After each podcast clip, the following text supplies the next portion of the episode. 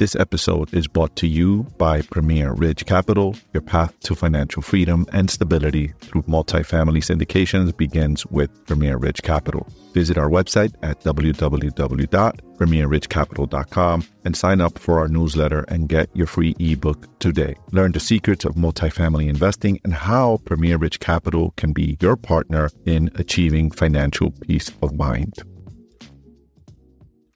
All right, guys, welcome back to another episode of Latinos in Real Estate Investing podcast.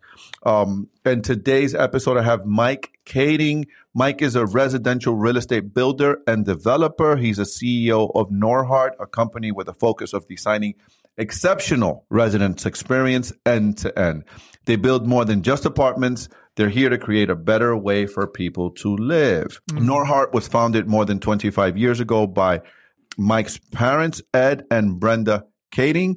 He and his team are transforming the way apartments are built and managed by incorporating technologies and efficiencies that have revolutionized other industries. I want to talk about that, man. I really yeah. want to talk about that. That's exciting stuff. And they lead a high quality, cost effective project. So we're redevelopers here as well. So I want to want to get your take on some of the things you're doing, you guys are doing. After joining his family business in just a few years, his father passed away. So he had to take the reins and um, he felt like the weight was on his shoulders. I would imagine that being yeah. the case for you, Mike. And um, he's planning to launch a podcast, which we talked about a little bit here off air, becoming a unicorn. I'll let him share on that maybe at the very end. You could talk about why and how that became. Um, so he shared a little bit about that. I'm excited for you on that too, because that uh, sounds like a really interesting, um, really interesting podcast. Tell us, Mike, how did this all begin? I know your family has been in real estate development. Yeah. Um, how, how did this all evolve for you? Yeah, so my parents originally started the business, and as you mentioned, uh, after a few years after joining, my dad unexpectedly passed away. It's like overnight, my world was shattered, and in, many ways, I had some experience growing up in this industry, but I I really didn't know what I was doing. And see, there was magic in that because we started to question how buildings were constructed. We started reevaluating everything and started looking, are there ways that we can do this better? And the reality is there is. If you look at the past 60 years, manufacturing has improved productivity by 760%, agriculture 1500%. Do you have a guess on how much improvement there's been in construction? No idea, man. Probably not much. Nothing, almost nothing. 10%. It's terrible. It's horrible. Right? And so we just started working with people in these other industries and applying the techniques that they've learned to drive down the cost of construction here. And we're already 20 to 30% less. We believe we can achieve a 50% reduction in costs compared to other developers. And imagine what that means in the long term. That wow. means someday your rent could be half, your mortgage payment could be half. That's the kind of impact that we're hoping to make. Tell us about that technology. When you say you have some technology that's improved efficiencies by 30%, please do share because I need to improve efficiencies by 30% with my construction. So please yeah. go and share with with me. So there are technologies, but I would say what's more important are the techniques. So for example, in construction, typically everything's very siloed. The owner is different than the developer, who's different than the general contractor who coordinates the construction, who's different than the subcontractor who are your plumbing, electrical, HVAC. We're also different than your manufacturers and your suppliers. we looked at that and said, well, why is that? Other industries don't do it quite like that. And we took all of that under one roof. So everything from coordinating owning the buildings down to plumbing, down to manufacturing precast concrete, to wall panels, to even supply chain. We have staff overseas that coordinate those supply chains for us. Now, what that does is it enables us to start applying techniques learned in manufacturing to take a building that would take 16 months, 15 months to complete and dropping that down to eight or nine months. Mm. Do that. One is you break the building down into separate components. And for us, the typically is a unit or a half unit. And then we have a sort of timer, if you will. Every five hours, every five hours, we produce another completed apartment. Now, in manufacturing, Toyota, for example, they've gotten down to every 55 seconds they produce a new car. But in construction, no one that I know of has come close to five hours. Most people think that's an insane goal to try to hit. But basically, we condense all the labor into a smaller area to produce things at a higher speed. A lot of pain, a lot of struggles in that. But that's one of the techniques that we've used to drive down those costs. Wow. So every five hours, can you elaborate on that? What you mean? So you're building apartment buildings. I know. I know yeah. your bio. I said residential. You're also building apartment buildings, I suppose. How did you? First of all, how did you quantitate five hours? Um, and just just tell me more on that. I mean, every five hours. So how many how many developments are you doing right now? How did you figure that math? Right? Like I say, hey Martin, I have a hundred a hundred unit apartment building we're doing. Is it is it like that? Um, I'm doing a hundred building a hundred unit apartment building. So when we get to this point, then every five hours we're finishing a complete unit. Yeah. So there is a little bit of ramp up and ramp down time for like digging huh? the hole and laying the foundation. But for the vast majority of the work, everything is scheduled out in five hour blocks. I can tell you a year from now, where the electrician team is going to be in which building and in which unit. Wow. What that enables is an awesome supply chain to support all that. We can do some crazy stuff. Uh, but if you go look at one of our sites, on one end of the building, it will just be dirt. On the other end, it's a completed apartment building and people could be moving in. It's really pretty crazy and impressive to take a look at. Wow. Um, well, I'm, I'm, just trying to wrap, I'm wrapping my brain around it, right? I'm, yeah. I'm, I'm wrapping my brain around that, right? Because it's just it's so out of the box, which is really cool, right? That's what improves humanity. It's yeah, techniques and technology we evolve. How do you, as a company, uh, Mike, and I know we're getting into the weeds a little bit here, yeah, but I'm just curious because I'm also a, a redeveloper, not a developer like you. But how do you, as a company, um, go f- manage the contractors, right? How do you manage your contractors? Because we have human beings involved, mm-hmm. and managing contractors is its own beast. Oh my gosh! Just, you know, yes. it's its own beast. Like you got that's a skill set in and of itself managing uh, those guys. Um, so how do you keep them on track to stay because what i'm hearing is an assembly line. I'm hearing that you've built an assembly yeah. line you've got a system down you got you got an assembly line. How do you keep those guys on track to make sure that the assembly line is functioning and that you next april like you said you would know exactly where your electrician is going to be or where what's happening exactly? So the short answer is nobody can and so you have to change your approach to give you an analogy, imagine at Toyota, they're producing cars, and you had a different contractor installing the windshield from the one installing the wheels. you would have a contractor call in and be like, dude, I can't be there for another week or 2 mm-hmm. Shut down the line. That's unreasonable. And then they would get upset with you because you only have one car to work on. No, they want an entire floor cleared out, every one of the way. So when I get there, I can be effective.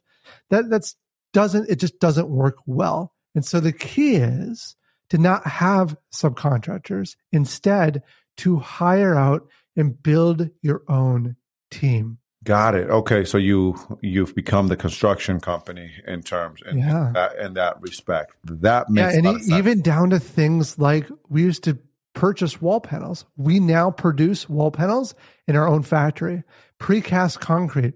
I don't know if you know much about that space right now, but this is the concrete beams and columns. Mm-hmm. Many locations around the United States and have very long lead times for precast concrete. In Texas right now, I think it's like a year to two year lead time. It's unreasonable. So what do we say? So let's go build our own precast facility. There's only a couple in our state, and now we're one of them. Outstanding, outstanding, man. I love that. Um, were you always set to someday join the family business, or did do you have other plans? If so, what were they? Were you mm-hmm. kind of like, hey, thrust in, I got to go and learn construction and go run my dad's and mom and dad's business? Yeah, to be honest, I didn't want to join. Mm-hmm. And the reason I didn't want to join is I didn't want people to think it was given to me. And so I went off to college. I focused on computer science. I was actually very involved in virtual reality and, and had research papers and whatnot in that space. And uh, my dad really wanted me to join. And it took me about a year after college to realize that deep down, I just wanted to make a meaningful, positive impact in the world. And I realized like we could do that by transforming my parents' business into an entity that's driving down the cost of constructing housing. So eventually I had to get past my own ego to, to realize the opportunity in front of me and that's that's when I finally jumped in. That's that's really good because I, I, I would imagine that you know I have I have a vision myself as a father, mm. right? That maybe yeah. one day um, one of my kids will pick up and keep the business going and be the brains like you, right? And improve it and make it better. I start something and maybe my grandkids, maybe my great grandkids, who knows, right? And make it more efficient. And sometimes this, I would imagine, is tough to be the kid have these expectations you're the kid you're you're you're the kid now you have to take what dad built mom and dad and you're like shit i gotta make it better right i gotta how do, how do I, I got i got these these big shoes to walk in and the family legacy um i want to go back to your construction and mm. you you said you've improved the efficiencies by about 30 percent um, yeah. Can you share a little bit on that, on how you've done that exactly in terms of the efficiency and the cost, and how you've driven the cost? Do you know? Keep in mind you're you're a bigger company, so you said you started your own. Um, you're one of a few in in in your state that do the foundations. I don't I don't remember what you called it that lay out the foundation. So not many of us have businesses that size that we can we can say, hey, yeah, we're just going to start manufacturing, right? The interesting thing is we started doing this even as a small company. Okay. Uh, to give you an example, plumbing, when we jumped into that, I, the, uh, what is it? Um, necessity is the mother of invention. Of invention, yes. A, a, our plumbing contractor at the time came back to me and said, Mike, I'm sorry to say this, but we are doubling our bid. It's like, I, I, don't have money for that, right? I, we're not that big. We don't have hmm. endless pools of money. I said, good luck good luck finding somebody else. Mm-hmm. We went looking to find other people and found there were nobody less expensive. It was very expensive at the time. It's like, how else do we do this? We realized, well, if we partner with this group over here and bring in some of our own staff and read a lot of books, we can start to learn plumbing. Now, it was a bit rocky in the beginning, and it's a bit rocky for everything we start off with, but that's how you get going. Some of the other ways that we've been able to drive down costs is um, one specific one is where you purchase your supplies from. Mm-hmm. We used to buy a lot of supplies locally in the United States. What we found is a lot of the local vendors were just reshipping it from places like China, or that's where a lot of the stuff gets manufactured anyway. So why not go build relationships directly with the manufacturers in China or Mexico to bring those products in here? And again, that sounds like a a big company kind of thing to do. But we, again, we did it as a small company. we would hire a freelancer in China to go tour the plant, to go look at the contracts, to go meet the people. It only cost, I don't know, five hundred, a thousand dollars to have someone go do that for a few days, send us back video to establish those relationships, and then they would ship us out the product after purchasing the things that we were purchasing from them. So it's scary at first, it's terrifying, but it, sometimes you just have to take that leap of faith and deal with the problems and then you get to a better spot on the other side. Yeah, it's out of the box, but I, I'm loving what you're saying. I mean, you know, when you when you think of, I'm gonna say when I think of what you just said, I think thousands of dollars, right? In in mm-hmm. my the brain just says, oh my gosh, you know, thousands of dollars, hiring someone, getting someone out there, doing all these things. Who do I know in China? This is what the brain does. The brain just starts yeah. to give you excuses like, what do you know there? What do we have? What do we like? You know, it's just the way we're wired, right? Just to, um, just kind of what the brain does. But you've, you've, you guys kind of overcame that. And, and just, that's exactly yeah. where my brain was a few years ago. yeah. Um, I, I want to, and I think we talked a little bit uh, about this off air. Um, so our our end goal eventually is to be here as a company for us is to be developers, right? You guys are developing yeah. multifamily. Could you share with me, right? How does your business work? How does a developer's business work? What does it really mean to be a developer, right? Like, can you tell me and the listeners, you know, what I know about developers, hey, you have a guy that or a company that builds houses or apartment buildings, right? And when I think about Mike, the cash burn rate that I have when I'm redeveloping a property, and we're the last to get paid. You know that we're the last to get paid. You don't get paid until that project is finished, or either refied if that's what you're doing, and fully rented and refied, right? And you're in stabilized. Like we're the last to get paid. So when I think about your business, what you're doing, I love to learn, man. What's your mindset? First of all, tell us what a developer is. How does it work? And how does it work when you have such a high cash burn rate? Because I know you do. Right? You have a high cash burn rate when you're building these properties. How do you Yeah. manage that? So there are developers, there's general contractors, and then there's subcontractors. There's really the three big categories. Mm-hmm. Developers find sites and put deals together. Uh, and so they might actually buy a piece of land. They might sit on it for a couple of years, getting approvals through all the cities, things like that. They might find investors to bring into the deal, and they might find a general contractor to coordinate all of the construction. The general contractor is the one that produces and actually constructs the building, um, which can be quite challenging. Both of those can be quite challenging. The uh, cash burn rate is immense, uh, but it depends on the size of the project that you do. Our current project, now this is a bit larger, but it's a $100 million building. Uh, that's the valuation of it. Our niche has been to drive down the cost of construction. So our cost is about 68 million or so for that project. Now, the one of the ways that we solve the cash burn rate for ourselves is we go get a loan on that building and we can get a construction loan typically at 75%. So seventy-five Okay. million. Mm-hmm.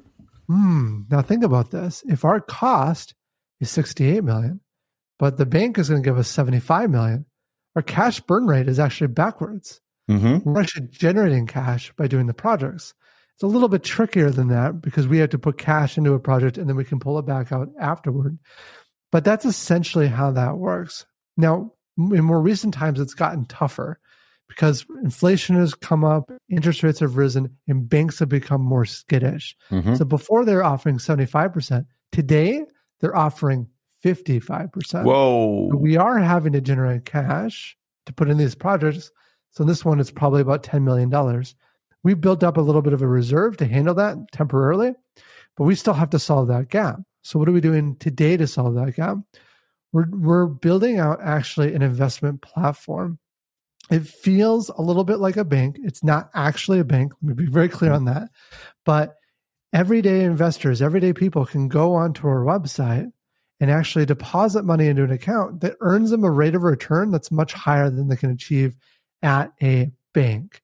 Mm. And that enables us to raise that capital to bridge that gap so that we have the cash to handle that situation. Okay, so you said a lot of things, right? So generally, Yeah. there's a lot to unpack there. So thank you for the education. So I wanna, I wanna, I wanna. I got a bunch of questions around that. So typically, you know, I know that when one of the telltale signs, he who has the money makes the rules, right? That's Mm, money. yeah. That's richest men in Babylon. One of the great, great books in, on money finances, right? Basic rule: he who makes the money makes the rules. So the banks make the rules; they have the money. Typically, when we see the banks lowering their LTVs like they just did. I'm refinancing a 57 unit apartment building and I'm getting like we're getting to the to the close to the end goal here, but man, it's been it's been a challenge to, to get that refi. Mm. Um, typically when we see LTVs go down, loan to values go down, we know the market's tightening. When we see LTVs go up, the market's hot, so the market's going up. That's one of the general rules. Yeah. Um, so when you're doing these loans, right? hundred million dollar project. Let's just say, let's just use a seventy five percent LTV. They're going to give you seventy five million dollars. You now have to come up with twenty five million, which you can syndicate or raise, or you have your reserves, right? Investors, and put it in, put that as down payment. But you have no cash flow still. Um, you're breaking ground. When you structure these loans, are the banks having you make interest payments, or do they defer the interest payments until the the the loan until the project is completed. How does that work with the lenders typically? Yep. So they have something what they call interest reserves. So part of the cost of your construction, if you will, the whole total cost of the building is going to be, in our case, it's like $2 million that's reserved for interest payments until the building is filled. Now we estimate the length of time it takes to fill the building, and that's how we determine those that interest reserve. So we t- we draw down the interest reserve to pay off the monthly mm, interest payments. Perfect. So that's pre you pre so you raise that capital up front. You, they, you part of your closing costs is holding there. Yep. That makes a lot of sense. That was the thing I I, I was like I was trying to figure out how do, how can how does how do these developers make money right like how where that was the one thing. So on this particular project you're doing, you said it's a hundred million dollars. Um, it's how big of a project is? How many apartments is that? Uh, it's 350 or so. It's one of the nicest properties in the state, so it's a little bit more expensive per unit. Perfect. Where, where is it located? What state? What state is this? Uh, Minnesota. Minnesota. Great. Um, Mike, on something like that, so 300 unit apartment building you guys are building out. What does um, how do you pro forma that? So how do you project out on that? So you're saying, hey, I'm going to close on this. Let's just use January 1st. I'm going to yep. close on this January 1st. So when you say the bank is going to draw down on that money, how are you pro formaing it out? Considering that you have all of your plumbers, you you're basically hired everyone in house, so you have a little bit more control, obviously, because mm-hmm. they're your employees. So you have a a manager, I would suppose, maybe as, acting as a GC, making sure everyone's showing up to work. So that's a big deal.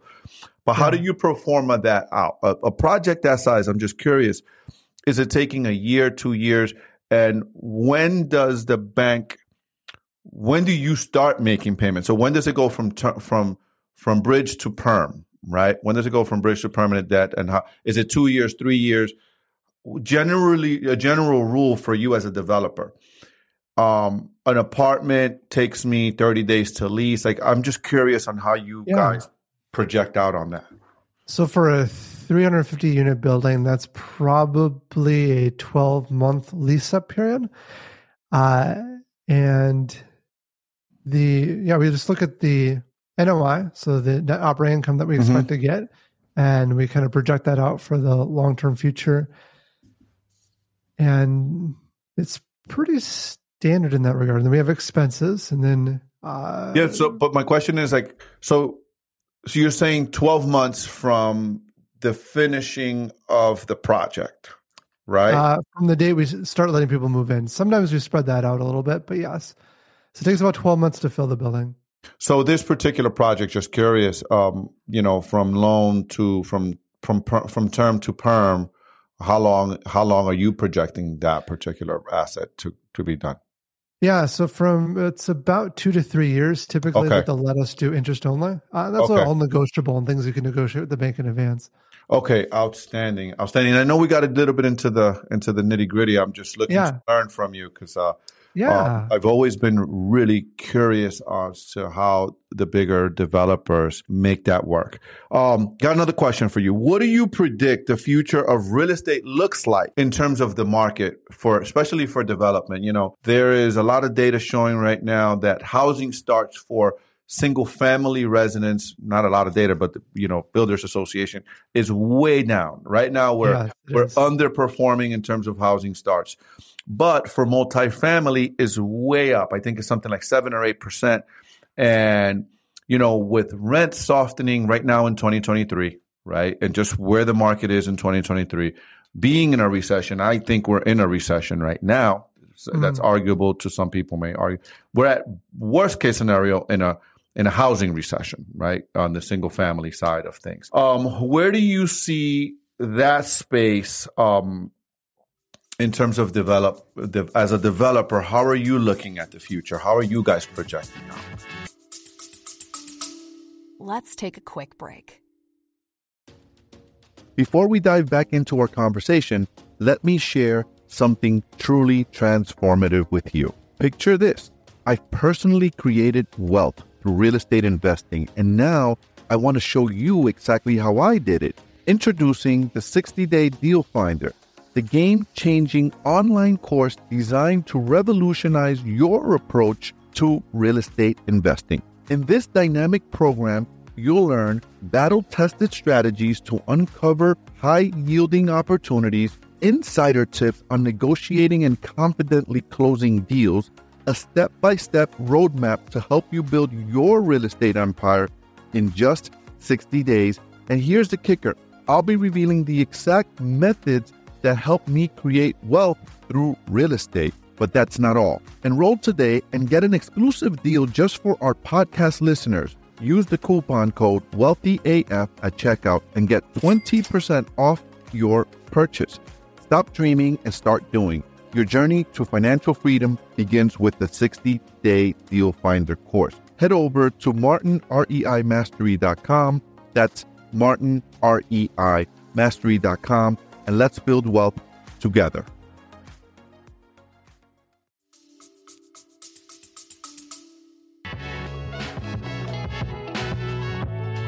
Yeah. So as interest rates rise, so someone has to pay for that. It's either the renter or the homeowner, or it's the owner of the the building, right? So, mm-hmm. if, so what we're seeing is it's being split a little bit in the housing market. For example, housing prices have started to soften, but not enough to compensate that entire difference. What's kind of interesting mm-hmm. is the number of new sales has slowed substantially. Both the sellers and the buyers don't want to pay for it. But eventually we're going to hit an equilibrium on that again. And so I see the housing price come down a little bit to compensate for that. Uh, the rental market's kind of an interesting situation. It's really interesting. You said that some of the data you're showing is showing more development. At least in our state, the data I've seen is that we're actually getting a little bit less multifamily development. Mm. But uh, regardless, if we have more development, uh, and demand stays about the same, you'll start to see lower prices. But I actually think development's going to slow down because of the cost of interest, which would then drive up prices in the midterm. Um, but I think what's really interesting, this is this is kind of atypical of someone to say, but if you look out 10 to 20 to 30, maybe 50 years, mm-hmm. I look at places like Japan I don't know if you've studied Japan much. They're just a further down this road than we are. Mm-hmm. Their population in the younger ages is a lot smaller than that of the older ages. Mm-hmm.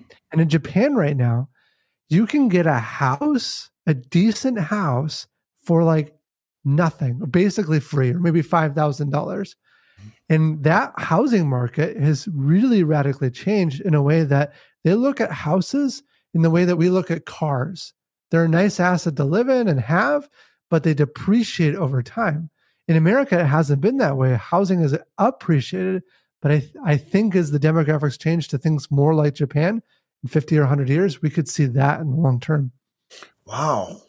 That's an interesting perspective, Mike. You think yeah. that we can in our country, wow, that's really outside of the box, man. In the cap in capitalism, capitalism, capital of the world, right? Like we can go down that route. That's really interesting. Well, especially because you have companies like ours that is trying to ramp up production in a way to drive down housing costs. So if we are successful in the long term, it can scale up nationwide. We will see uh, lowering costs. It's to the benefit in the long term, but there's going to be some displacements as a result of that. Yeah, there's going to be a lot of displacements, right? Because there's going to be a lot of debt that's going to be you know, if it if the prices drive, if, if what you're saying actually happens, there's going to be some pain in the meantime. There's going to be some transitioning mm-hmm. time, some, some challenges and transitions. Um, let's talk about technology. What are some of the yeah. things that you're that you're seeing or that you think could be disruptive in in our business, right? In the multifamily space, in the rental space, in your space. I Bring me up to date, yeah. my friend. I'm interested in, in, in getting your perspective. so we have a variety. We have things that are more immediate, and then there's things that are crazy. Uh-huh. Uh, on the crazy side, are you guys are you familiar with Boston Dynamics? I am not. So Educate. Boston Dynamics has developed robots that can do parkour. They can do dancing. They can do flips. They can go just crazy, and it is incredibly hard to do that and in fact, for a hundred years, robotics have been in a very terrible state. I mean, robots for uh, manufacturing or something repetitive are, are, fine, but general purpose robots have been terrible. But in the last couple of years, there's been a radical, radical improvement because of the use of AI. That kind of leads me to other kinds of crazy technology. If you're familiar with Chat GPT or Yep. Dall-E, those AI technologies right now are exploding every single week, every single month. There is a meaningful step in growth and improvement. I don't think most people recognize the transition we're going through, but in 50 years, we're going to look back and this is going to be a major inflection point.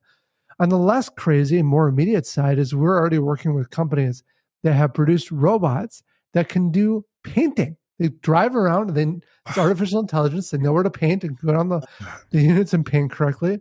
Uh, there's excavation equipment that uh, people don't need to drive anymore. It can be one guy on an iPad controlling a fleet of vehicles that are using GPS and other equipment to uh, excavate. So there's some really cool, crazy stuff that we're uh, in talks with. Yeah, that sounds so awesome, man. To, to that, uh, everything you said just sounds amazing to me. I just, I can see now. I can start to see your perspective on how Mm. cost can drive down. I can. Oh see, yeah, now. Now I can. Now I can see that that perspective uh, definitely, definitely could drive the cost of construction way down. What impact do you think? I want to talk. You mentioned Chat GPT. I haven't Yeah. mentioned that here, um, and I'm, I've kind of been playing with Chat GPT for our listeners. Chat GPT is an open AI artificial intelligence. It's freaking amazing. It's awesome. I love playing with that thing. It's just, it's just, it's just, it, it's incredible. Um, from your perspective, how do you think that that type of AI will have an impact in real estate? I've been asking, I've been toying with that question for a while, man. Like, I'm like, is this going to replace the redevelopers? Is this going to replace, is this machine eventually going to become our landlord? Like, that's one question I've been Mhm. asking. Like, this thing's smarter than me. Is this thing going to be able to figure, you know, run the numbers? Obviously, can run the numbers faster than I can, ever can, right? Um, but is this thing, am I going to be paying rent to this thing one day? Or is that where we're going? Like, short I, answer, yes. shit, it's It, scary, uh, man. To give people some perspective, right now, ChatGPT can do coding. So you can ask it and say, Hey, can you develop out a website for me that has this cool little app that functions this way? It's like, Yep. And then it generates the code, gives you an explanation of how it works, and you can get deeper explanation from it. I've heard of people actually finding that ChatGPT is providing now insights into certain problems that humans never had. Because you can have it solve like miscellaneous complicated math problems. You can actually ask Ch- Chat GPT to be a um, like a mentor to you and and ask you questions and teach you and train you. You can it it feels a lot like a human. It's incredible. So we've been playing with it. Um, we've been playing with it a little bit like uh, we do like Twitter and Instagram and all of that. Like create a uh, a Twitter post that has something interesting about the real estate market, and it's really good. And it gives Oh. hashtags and everything. Um, and so we've been playing it with it in that way. But I think what's more interesting is the technology underlying it, because right now uh, there exists technology that we're starting to work with that can answer the phone for for instead of our leasing agents. We can have a chat system where people are interacting with us and it's it sounds human. It responds in a human-esque way. I've seen that. and so i think those are some of the first ways that it's going to permeate the market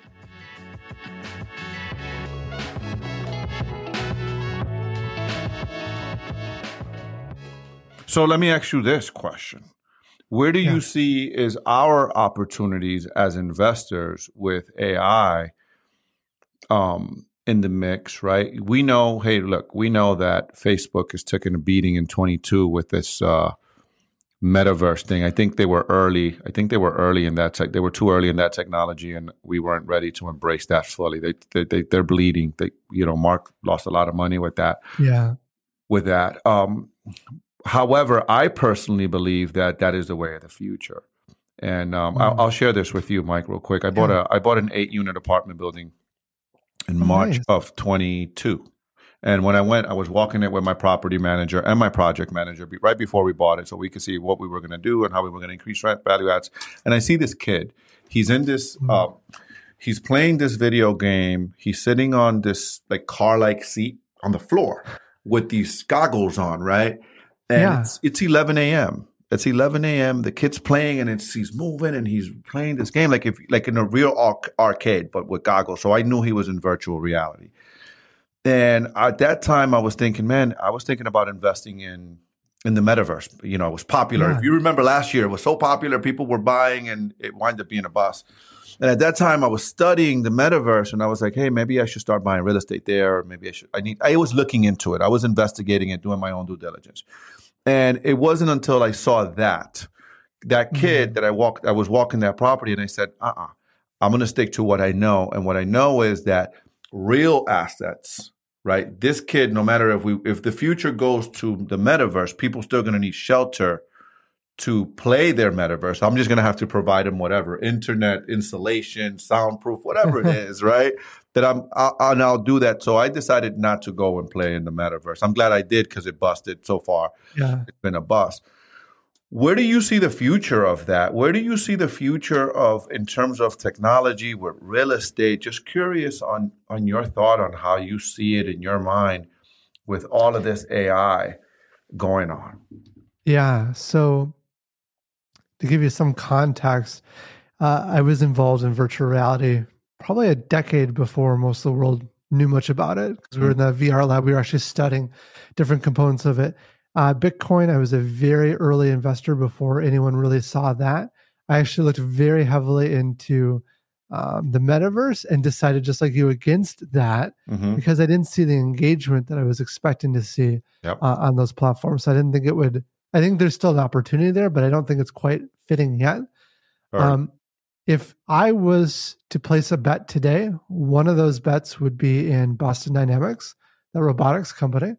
Uh, unfortunately, I don't think they uh, allow for public investment, but I wish I could get in. Um, there are the AI field is another one. I think right now is still a good time to get in, where people, the rest of the world doesn't really understand how radical that's changing at the moment. And then there are other ways, you know, you can get in kind of through a side door, which is like, for example, our company. We are involved very much in these technologies. We'll be applying it to our industry and hopefully having an advantage of that. You're not directly investing in AI, but you're investing in a company that is using that to take an advantage in the market. Wow. Um, yeah, that's a that's a great great perspective. You mentioned something earlier, Mike. You said that Chat GPT, when I asked you earlier if we if we're gonna wind up us humans are gonna wind up paying rents to AI, right? Are they gonna take Mhm. over? Are they gonna be the landowners? And sh- that's tough to swallow, man. That's a tough one to swallow. Tell me, can you can you elaborate a little bit on that? The how, what do you so see there? I don't think AI is ever going to be a landowner, but we will definitely be paying rent to ChatGPT, right? There's no reason that we need to call in and ask or need a person to handle our service requests or a person to handle our rent payments. In fact, it's easier to have a uh, AI and Robot. artificial intelligence to do that. I think the piece That's that what you meant. Okay, I got it. That's what you meant. Uh huh. I think the the piece of it that won't be replaced by or won't be replaced by AI is the relational. But even that, I put a little bit of a caveat because there's some AI systems out right out, out right now that some people are starting to feel like they have a relationship with the AI, which is a hmm. little bit crazy, a little bit even hard for, for me to swallow. Yeah, that's scary, man. Because it's gonna start. It's gonna start shifting our brains the way we're Yeah. wired. It's gonna rewire us to think that a robot, which a robot can be perfect in all ways. A robot cannot make mistakes. A robot will not make mistakes, if, especially if it's self-learning, and it could eventually lead us into believing that that thing is a human being, and that that thing is like you and I, and that that thing can understand how it feels to lose a father. We've both lost fa- our fathers. Mm. How it feels to lose a father. There's no way in the world that thing can know how it, how we experience and process that emotion.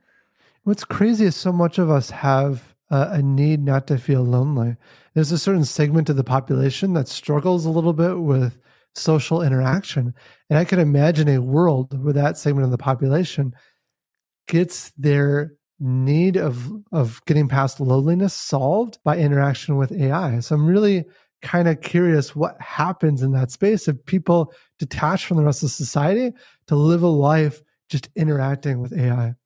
Yeah. Are you guys currently, because I you're big into it, um, into the technology piece, are you guys using AI right now currently in your business? Um, are you guys implementing any AI right now at, at, at Norhart? to for efficiencies in any way? Yeah, we have a number of um, systems that are already using kind of artificial intelligence based techniques. One of the things is how we price rent, and so we built out a whole system for that. Uh, it's a lot like the airlines where pricing changes on a regular basis, but the system is learning based upon what happened from its prior experiments and also the market conditions wow. involved. Um, I think other ways that we haven't used it yet, but we are we are moving toward this is the like the phone answering stuff. Uh, there's some really cool technologies already that we can be using yeah. that feel very real. Uh, yeah, so, I yeah. was seeing a video on YouTube on that. Um, I mean, the voice it's it's scary good. Like. I was I was like, it puts the ums in there. yeah, yes, yes. I was like, what? It is scary good. So, listeners, you guys are listening or watching this. Uh, I would go and, and, do some research and and and just get, at least get up to date on what's happening and be aware. Because if you're, I mean, how many users did ChatGPT get? Um, One million users in five days or something. Wow, like that. I was watching the data the other day. I was like, holy crap! It took it took Facebook, I think, two years or something, or a year or something to get to that. They, this thing did it in five days. Um, are you guys using ChatGPT other than what you mentioned, you know, to get some creative posts for the company and things like that in any other way? Um, you guys as a company? Uh, at this time, no, but I I could definitely see us tying more and more into it. They, I believe they have an open API, so and developers are also exploring ways to connect into it and use it for the business. Yeah, there's um, uh, and I know we're kind of going off topic here a little bit, but they're using um, I've been because I've been studying it and I've been watching it. I've been playing with it a lot, and mm. uh, I just you know I keep playing with this question in my head: How can how can we use this thing? We meaning as a company or as investors, how can we use this thing, this super intelligent machine that just so interactive, so so wonderful. I mean, it's just wonderful. I'm just I saw it. I was like, what in the world? How can we as investors utilize this machine to like you said drive down costs or improve efficiencies? I actually asked chat gpt the other day. I said i said how can i make money with chat gpt i don't know if you've asked the question. I literally asked it and it gave me and it gave me one of the answers was um, you can use chat gpt plug it into your website type of thing and make it an interactive for whatever it is that you're selling. Interactive mm. to answer questions, whatever it is you're selling. I like a chatbot. Yes, but it was it was it was something around the, along those lines that it does the work for you on your mm. website. You drive people there, and I was like, man, this thing is just it's just scary good, man, and it's just getting better. And what I've noticed is, and I don't know if you if you use it or you've played with it recently, which you probably have, it's getting better. Mm. Like it's getting like the answers are getting better, and they were good, and now, now they're getting even better. And it's like I don't know if it's me. Um, there's even an extension because ChatGPT goes through. Um, I think it goes. It's only good through 2021. But okay. there's a Google extension, just in case you didn't know, which I added. If you open it on Chrome and you add the ChatGPT Google extension, I don't know if you knew about this but oh. it, it it actually connects to the internet and it gets you real live data from the internet with the Google extension. Oh wow, dude, it's crazy. It's it's it's uh, so you could get up to date. So it's only a matter of months before that thing is like super like super um, up to date with data and projections and things like that. It's um it's scary good. Anyway, a lot of people don't understand fundamentally the difference between exponential changes and linear ones. Mm-hmm. We think in our minds so linear. And so it's like, okay, there's going to be incremental improvements throughout life. But there are some things, and technology and specifically AI is one of them. It's not linear. Every year that passes, it's an order of magnitude better. And it's really hard for us to comprehend that. I'm guessing in five years, there's going to be radical things in AI we cannot even imagine today. Yeah, I agree with you. I totally agree with you. How are you? Um, what is your perspective on how you seeing um, AI right now, just in general? I mean, how are you seeing it? What it, what is your mindset around it? Are you embracing it? Are you like, hey, I'm totally open to this thing? Um, we we we're just like I'm embracing this whole AI thing because there's a camp that is like, oh my gosh, we're scared, right? Because it's going to replace a lot of jobs. It's like mm. let, us be honest. We just said that Dy- Boston Dynamics has robots that are painting. right? And they're going to do a perfect job. It's going to be a perfect paint job. It's not going to be no, you know, it's not smears. It's not. It's going to be a perfect paint job. Um, how, what's your? I'm just curious. That'll be my last question for you because you've been gracious with your time. What is your perspective on just overall overarching? And I know you're a technology guy on AI. Yeah. So we very much embrace it, and to to the point where so every week we have orientation for all the new staff that are hired, and I run orientation.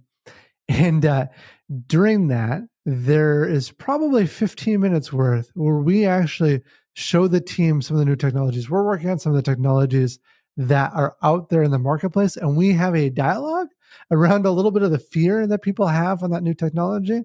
But to talk that through, because we want everyone on our team, everyone on our staff to be embracing the newest technology because if we don't, someone else will, and that someone else will then put us out of business. Oh, that's such a freaking amazing point you bring up, Mike. That mm. is so true. We either get hip with the time or we get freaking swept away or we're going to die. We're going to be the dinosaurs. Exactly. We become ancient and you either get on board or you're really going to figure out a way to become valuable. Um, I think again, this could not be changed by by AI yet. Um, maybe as you know, maybe in the future I'll be interviewing a robot, and you'll be interviewing a robot in your in your podcast, and it'll look just like me, and you won't know, and it'll do all these gestures and do the ums and all that stuff, and we won't know. That's very possible. very, very, very, very, very possible. You know, what's uh, interesting. People used to think that AI would first solve the simple problems and then move its way into things like creativity and art. But the reality, it's almost been the opposite. Some of the simple mechanical problems, maybe like painting a wall or what have you, is much harder than artwork and creativity. They can write, there's an AI software I was working with yesterday that writes songs. DALL-E can literally create paintings and photorealistic yeah. renderings from words it's amazing. It's kind of shocked me the way it's gone. Yeah, it's scary, scary good. I I don't know if you heard about this. It was um I get in my in my morning news briefs, my business briefs, my financial newsletter. There is a uh, artist are suing. I think it's DALL-E. I think that's the one that does the yeah the art. Right? They're suing. Yeah. They're suing a bunch of artists are suing because of creative something. Because you could tell it, hey, make me a cat in a beach and make it Picasso style, and they're and they're suing the company for infringement or something crazy. And I'm like, hmm. God, guys, it's just weird times we're living in. Like you said, we're gonna look back in 50 years from now and say that was it. It was right there with the where the whole world changed. We're living. If you um, if you're old enough to remember the Jetsons, um, yeah, right. We were watching the Jetsons. I was watching the Jetsons. We were watching the Jetsons as kids, and it was like um, what's her name, the, the the maid lady, and all of the you know all of this awesome stuff that they portrayed in the cartoons, and we thought it was so far away, that's so far out there. Yet I think we're here now. Mm. Mike, thank you so much for being such an awesome guest, man. Thank you, thank you for your time. Thank you for sharing your wisdom, your knowledge, your inputs. Man, I'd love to have you back sometime in the future, yeah, and I'll be tuning in. Uh, I'll be tuning into your podcast as well if the listeners you you talked about by the way uh, i mean this is a company just just talking to this man here to mike he's he's an innovator he's open mm. to the future this is a company that i could personally me personally i'm not telling anyone to i could personally get behind and put some of my own capital just because of the you're mm. open in the way you're thinking and the way you see the future uh, really yeah. enjoyed this conversation with you, by the way, too, Mike. Yeah, I did too. Um, so, if people wanted to get in touch with you, I know you mentioned about your website and people going and you know investing with you, or uh, connecting with you. People wanted to check you out, and they're like, "Man, I really like what this guy's doing and his innovation and what they're doing and the way he's leading and the technology he's embracing." How could they reach you? How can they connect with you, sir? Yeah, you can visit our website. It's norhart.com. That's N O R H A R T.com. And you can see on that page, you can learn about it—the investment platform that we're building, as well as the new podcast that uh, we'll be launching here in a month or two. And that's becoming a unicorn. Just share a quick little bit about that. I know you shared with me off air about um, where did that name come from? Becoming a unicorn. Look it up, guys. Um, when is it going to come out? Let's just make sure we can. about two months. We're, so March. We're launching it. Yeah, March, April. Becoming a unicorn is is all about unicorn status. So becoming a billion dollar private company. What is that journey really like? So for us as a business, we're opening that up because we've been very much on that journey. And we're going to be interviewing and connecting with others who have gone through that journey itself. So if you want to see the good, the bad, and the ugly, very open about all of it, you can learn what that journey is really like. Yeah, so you're going to be talking to you'll be your your your niche will be billionaires, yeah. billion people that have built billion dollar companies privately. I have a couple exactly. of I have a couple of guests for you. Uh, we'll talk oh, off awesome. air. I'd love okay, to. Great. You could connect with them in the real estate space too. I think would be really cool for you. Um, anyways, guys, thank you for listening. Make sure you connect with Mike at norhart.com. He special it out. He he broke it out here. Also, it will be in the show notes for you. So all the links will be in the show notes for you to grab and um, go connect with him. Um, thank you guys for watching. Thank you for listening. If you're listening, really, really appreciate it. Sir, thank you for coming on. I really enjoyed this interview with you and this conversation we had. Thank you. And that wraps up another episode of Wealthy AF, brought to you by Premier Ridge Capital, where multifamily real estate syndications meet premier success. Your future starts here. Visit us at premierridgecapital.com for more details.